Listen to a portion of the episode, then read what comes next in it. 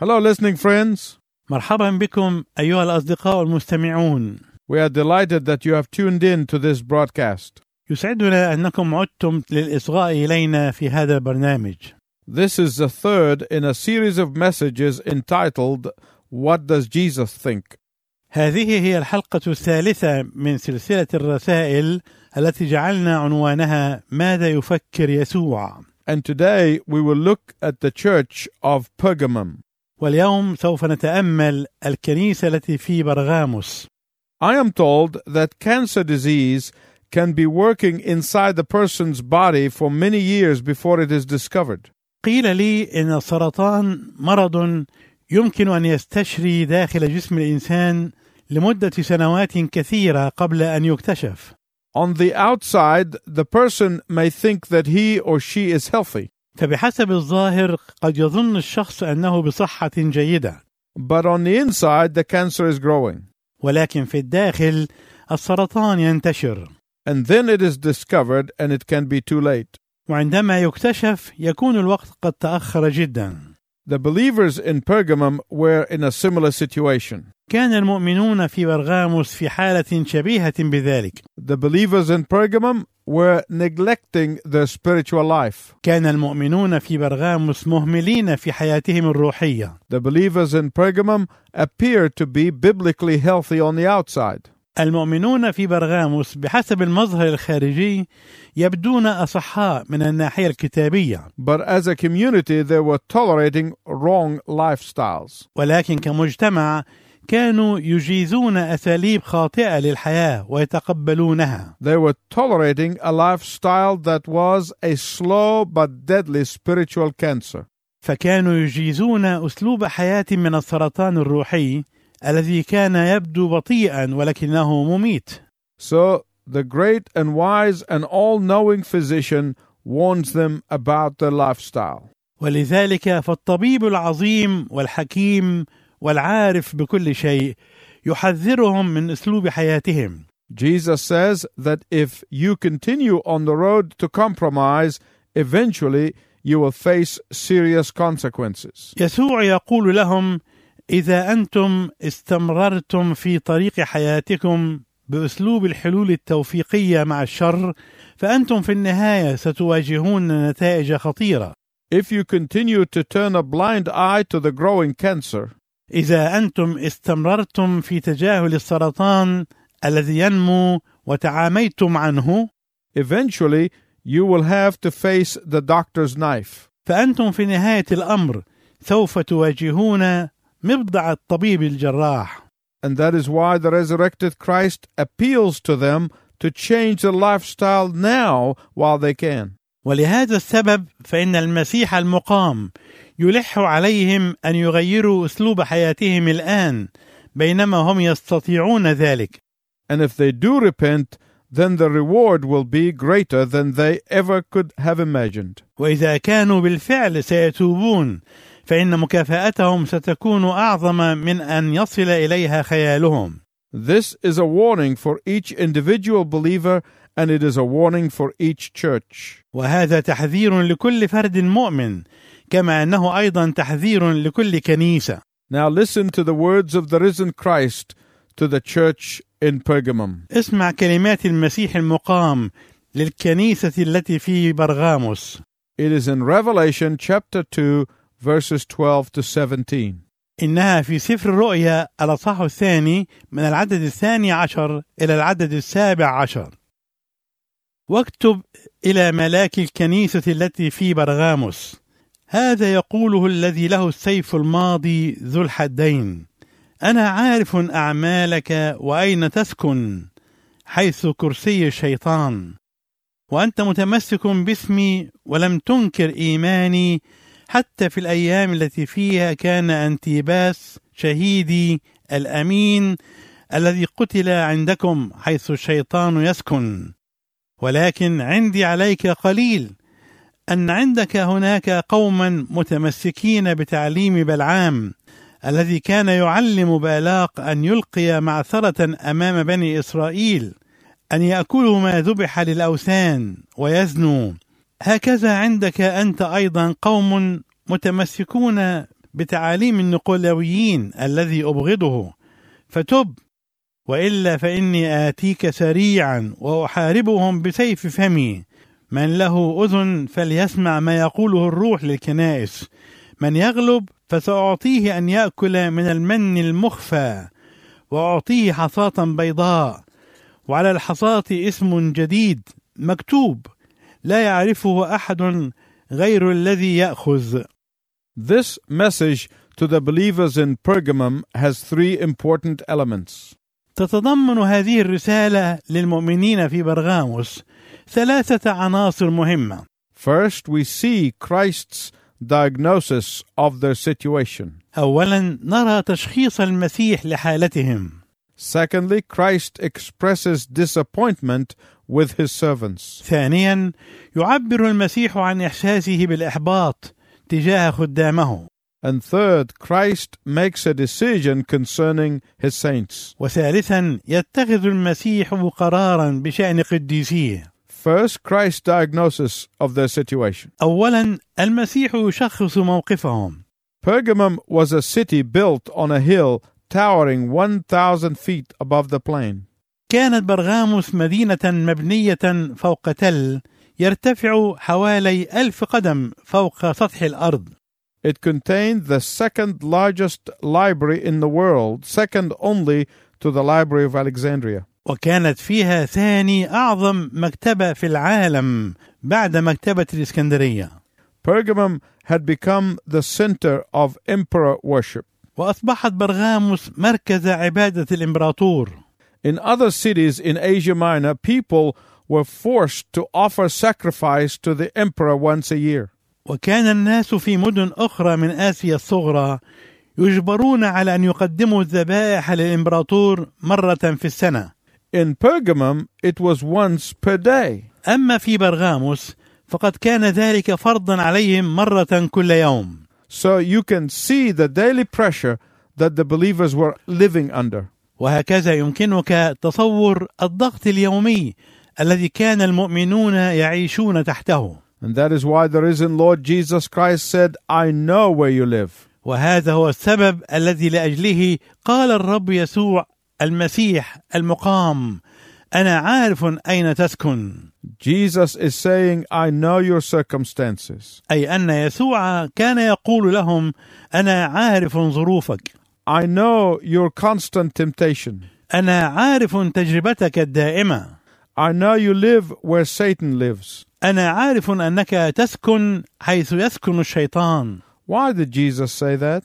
لماذا يقول يسوع ذلك Because Pergamum was not only the center of emperor worship, but also it was the center for the worship of the god Asclepius.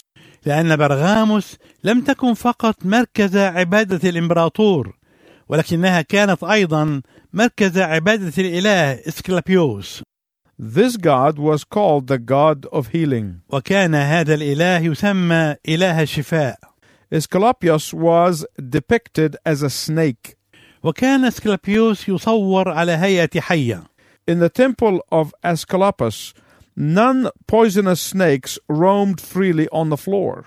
وفي معبد الإله اسكلابيوس كانت الحيات غير السامة تتجول وتطوف فوق الأرض People traveled many miles to the temple in search of healing. وكان الناس يسافرون مسافة أميال كثيرة إلى المعبد بحثا عن الشفاء They would lie on the floor of that temple hoping to be touched by one of these snakes.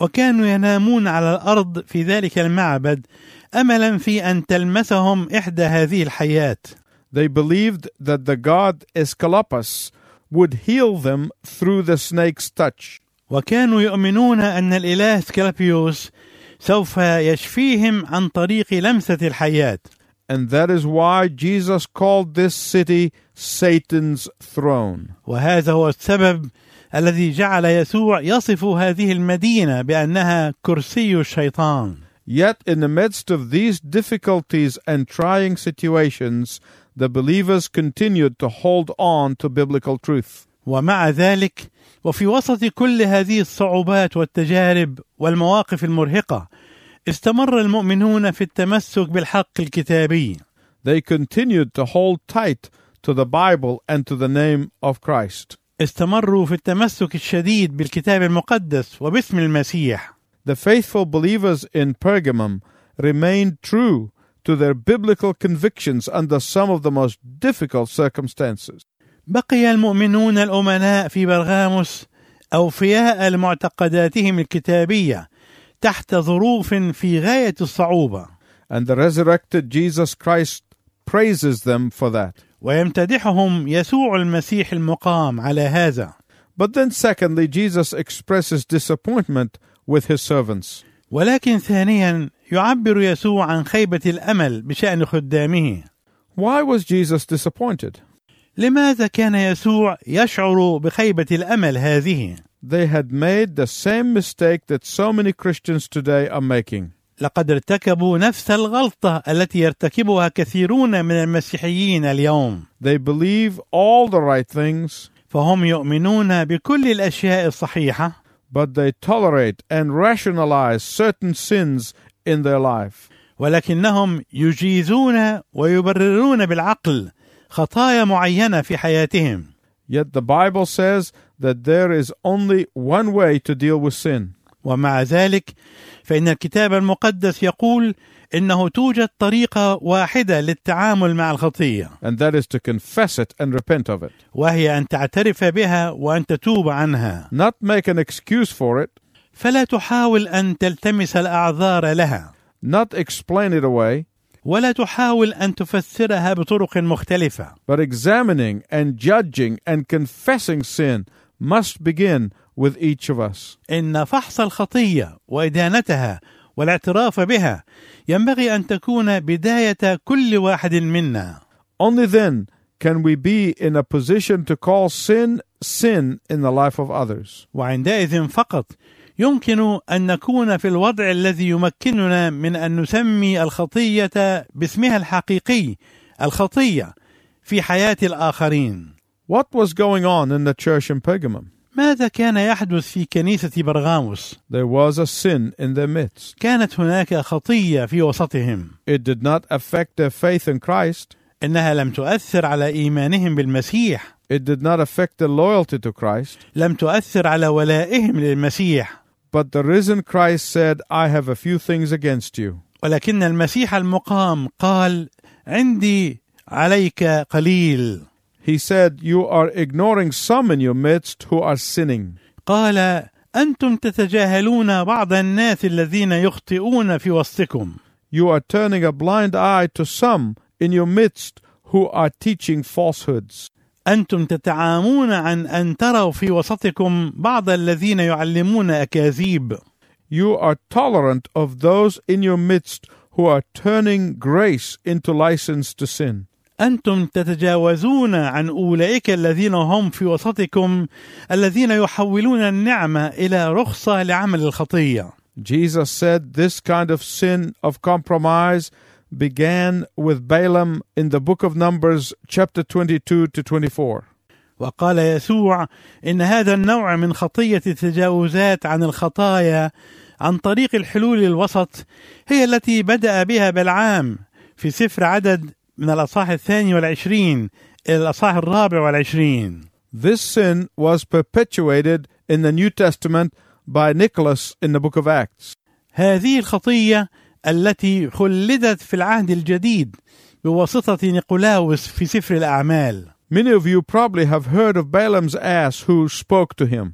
ربما سمع كثيرون منا عن أتان بلعام التي تكلمت إليه But probably some of you don't remember the details. So let me give them to you. ولكن ربما لا يذكر معظمكم التفاصيل لذلك دعوني أقدمها لكم Balaam was a prophet for hire. كان بلعام نبيا للإيجار Balaam was a prophet who would do anything for money.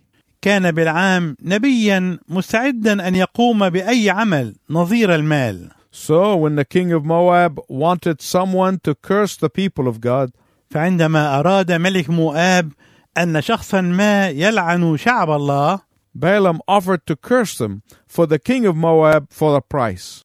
عرض بلعام أن يلعن شعب الله لصالح ملك مؤاب نظير ثمن يدفع له But every time Balaam opened his mouth intending to curse God's people, he blessed them instead. ولكن في كل مرة كان بلعام يفتح فمه بقصد لعن شعب الله كان يباركهم بدلا من أن يلعنهم And every time that happens, the king of Moab offered Balaam more money.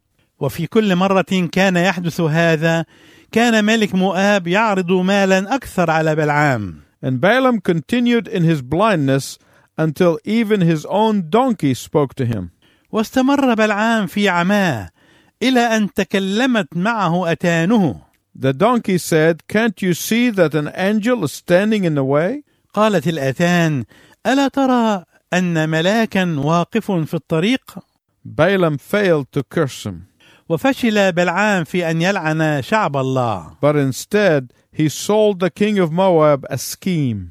ولكنه بدلا من ذلك باع لملك مؤاب خطة مؤامرة Balaam told the king, Send your immoral women after the Israelite men, and the Israelites will fall into sexual immorality very quickly. قال بلعام للملك ارسل بعض النساء الزانيات وراء الرجال الإسرائيليين وسوف يسقط الرجال الإسرائيليون في خطية الزنا بسرعة شديدة And the scheme worked. وأدت المؤامرة فعلها But God's righteous anger had to chastise Israel, and 24,000 of them died on the spot. ولكن غضب الله البار كان لابد أن يؤدب إسرائيل فمات منهم على الفور أربعة وعشرون ألفا Balaam was a false prophet in the Old Testament. كان بلعام نبيا كاذبا في العهد القديم And Nicholas became a false prophet in the New Testament. وأصبح نيقولاوس نبيا كاذبا في العهد الجديد What the Lord is saying to us today is this ما يقوله الرب لنا اليوم هو هذا Don't compromise your conviction for money.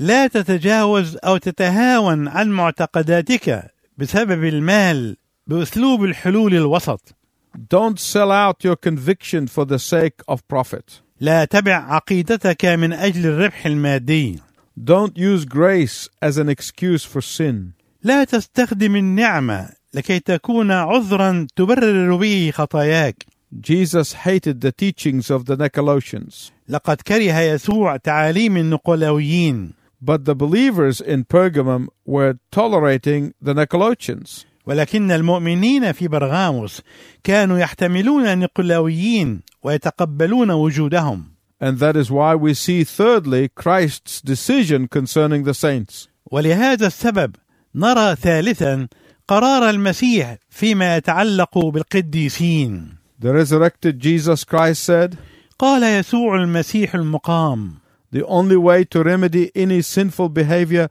is to repent of it. إن الطريق الوحيد لعلاج أي سلوك خاطئ هو التوبة عنه And the gracious, merciful Jesus gives them one more opportunity to repent. ويعطيهم يسوع الرحيم الرؤوف فرصة أخرى للتوبة Then Jesus goes on to tell them that they have a choice. ثم يستطرد يسوع فيخبرهم أن أمامهم خيارا But choices have consequences. ولكن الخيارات لها عواقب ونتائج If they choose not to repent, فإذا اختاروا عدم التوبة then the sharp double edged sword, which is the sword of judgment, will penetrate deep into their life. فإن السيف ذا الحدين الذي هو سيف القضاء والدينونة سوف يخترق حياتهم إلى الأعماق Why? لماذا؟ Because Jesus will not allow falsehood to prevail. لأن يسوع لن يسمح للكذب أن يسود Jesus will not allow the cancer of compromise to grow. يسوع لن يسمح لسرطان التجاوزات وأنصاف الحلول أن يستشري The great physician has to operate. لا بد للطبيب العظيم أن يجري الجراحة My listening friend, please listen very carefully to what I'm going to tell you. أيها الصديق المستمع أرجو أن تنصت جيدا إلى ما سوف أقوله لك The compromising believer who refuses to judge sin in his life المؤمن المتهاون الذي يقبل الحلول الوسط والذي يرفض إدانة الخطية في حياته will sooner or later have to face the consequences of his undisciplined life. سوف يضطر عاجلا أو آجلا أن يواجه عواقب حياته غير المنضبطة God's judgment may take years because God is patient. وقد يستغرق قضاء الله سنين لأن الله صبور وطويل الأنات But the great physician will be forced to use the sharp double edged sword with his sinful children. ولكن الله الطبيب العظيم سيضطر أن يستخدم السيف ذا الحدين مع أولاده الخطاة But if the believers of Pergamum do repent, there are two major rewards. أما إذا كان المؤمنون في برغاموس يتوبون فعلا فهناك مكافآتان كبيرتان The hidden manna and the white stone. المن المخفى والحصاة البيضاء The hidden manna is a reference to the blessed food that poured down from heaven every day in the wilderness. المن المخفى إشارة إلى الطعام المبارك الذي نزل من السماء كل يوم في البرية Now, of course, that manna from heaven was the foreshadowing of the bread of life, the Lord Jesus Christ. بالطبع كان هذا المن من السماء إيذانا وإشارة إلى خبز الحياة الرب يسوع المسيح In other words, when you know how to repent, بعبارة أخرى عندما تعرف كيف تتوب you will receive none other than the Lord Jesus Christ as your reward. فإن من سوف تقبله كمكافأة لك لن يكون إلا الرب يسوع المسيح ولا أحد سواه The white stone is what every winning athlete received when they won a victory.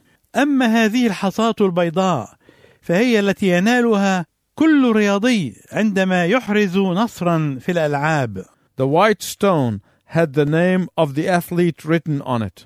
وكانت هذه الحصاة البيضاء تحمل عليها اسم اللاعب الرياضي الفائز Jesus is saying that the winning, non compromising believer will receive an even greater white stone with his new name on it. ويقول يسوع إن الفائز الذي لا يتهاون مع الخطية ولا يقبل حلول الوسط معها سوف يقبل ما هو أعظم من الحصاه البيضاء واسمه الجديد يكون مكتوبا عليها What does that mean? ماذا يعني ذلك In biblical times, when God has a special call on someone's life, في عصور الكتاب المقدس عندما كان الله يقدم دعوة خاصة لحياة شخص ما He gave them a new name, which is a spiritual name. فانه كان يعطيهم اسما جديدا وهو اسم روحي So Abram became Abraham, فقد صير ابرام ابراهيم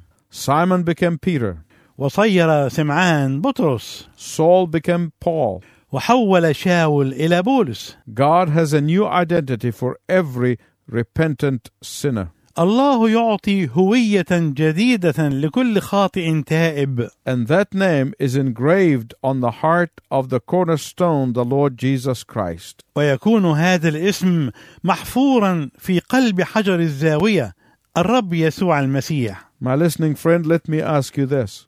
ايها الصديق المستمع دعني اسالك هذا السؤال Are you ready to receive your name on a white stone? هل انت مستعد أن تتقبل اسمك الجديد على الحصاة البيضاء. You can today. تستطيع أن تفعل ذلك اليوم. When you repent and turn to the Lord. عندما تتوب وترجع إلى الله. Until next time, I wish you God's richest blessing.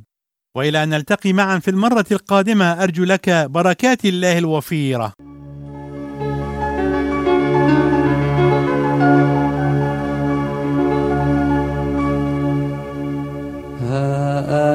ذا إله القدير. سيرني كما تريد كيفما أنت تشاء. سيرني كما تريد كيفما أنت تشاء.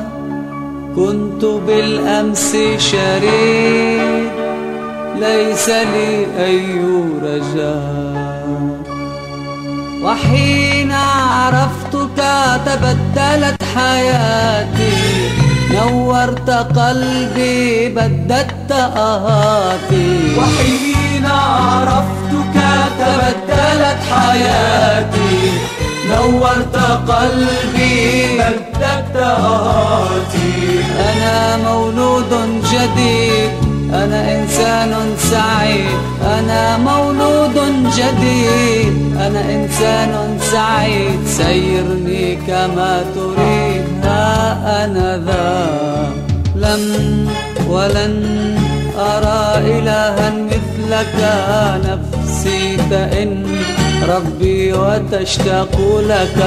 لم ولن أرى إلها مثلك. نفسي تئن ربي وتشتاق لك. أعطني سلامك اجعلني من خدامك أعطني سلامك اجعلني من خدامك. فأنا بدونك كنت تائها وحيد.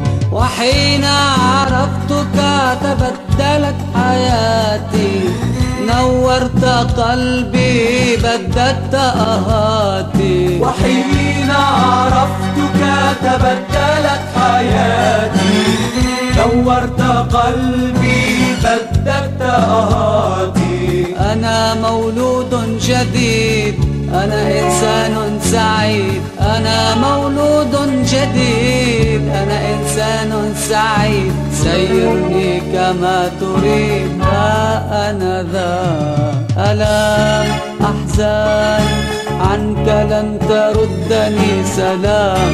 أمان إليك ربي شدني. أنا أحزان عنك لن تردني سلام. أمان إليك ربي شدني. يا ضامن السماء وحدك الرجاء. يا ضامن السماء وحدك الرجاء. عمر انقضى كان شقا إذ كنت عنك بعيد وحين تبدلت حياتي. نورت قلبي بددت آهاتي. وحين عرفتك تبدلت حياتي. نورت قلبي بددت أهاتي. أنا مولود جديد. أنا إنسان سعيد. أنا مولود جديد. أنا إنسان سعيد. سيرني كما تريد. ها أنا ذا